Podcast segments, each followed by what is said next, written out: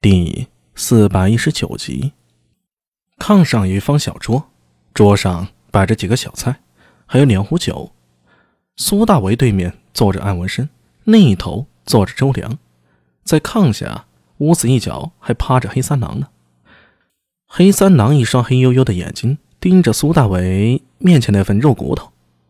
黑三郎，苏大为从肉骨头里挑了个大棒骨给扔了过去。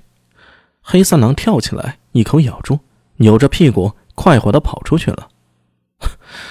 你家狗都成精了呀！安文生忍不住说道。苏大伟摇了摇头，从怀里摸出那本不知什么皮制成的《始皇寻记》，双手推到了安文生面前。啊，这本书还给你啊。嗯，看完了。呃，你是不是想问我有什么发现啊？苏大伟给周良和安文生倒上酒，这酒啊要热着才好喝。周良在一旁说了一句，起身去找火炉和热酒的瓷钵，将一壶酒放在水里，在炉火上慢慢的温着。阿米啊，你别卖关子了，你那件案子到底有什么进展？我见到高大龙了。苏大伟将之前的事儿简单的说了一下。昨晚我将这本杂记仔仔细细看了一遍，里面有个说法让我感兴趣。什么说法？安文生有些诧异啊。这本书他自己曾经看过，里面记载的都是些传说怪谈，并无可信之处。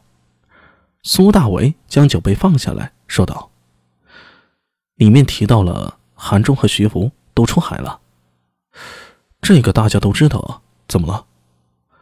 那么他们出海是去哪里呢？烛光之下，苏大伟的双眼黑黝黝的，显出几分神秘。大唐太极宫原本是旧隋的大兴宫，太宗与李治、朝前期皇室都居住在此。整个太极宫的规模宏大，东西宽一千二百八十五米，南北长一千四百九十二米，是后世故宫的三倍。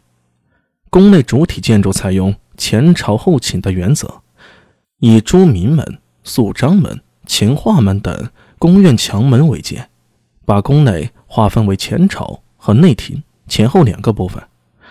朱明门、乾化门以外属于前朝部分，以内侧为内廷部分。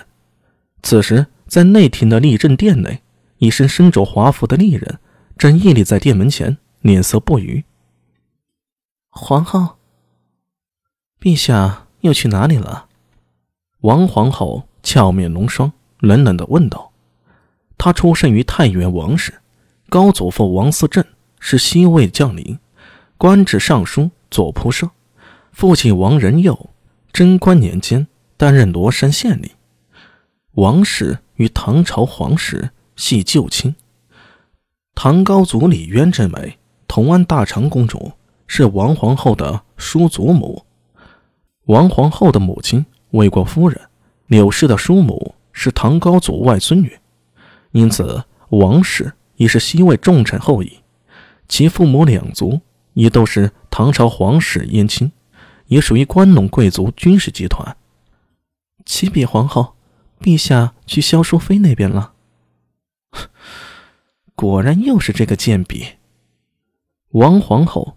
目光一冷，萧淑妃深得陛下的喜爱，已经为其生有一子两女，而作为皇后的王氏到现在还无所出，这令他感到一种难言的妒忌和危机感。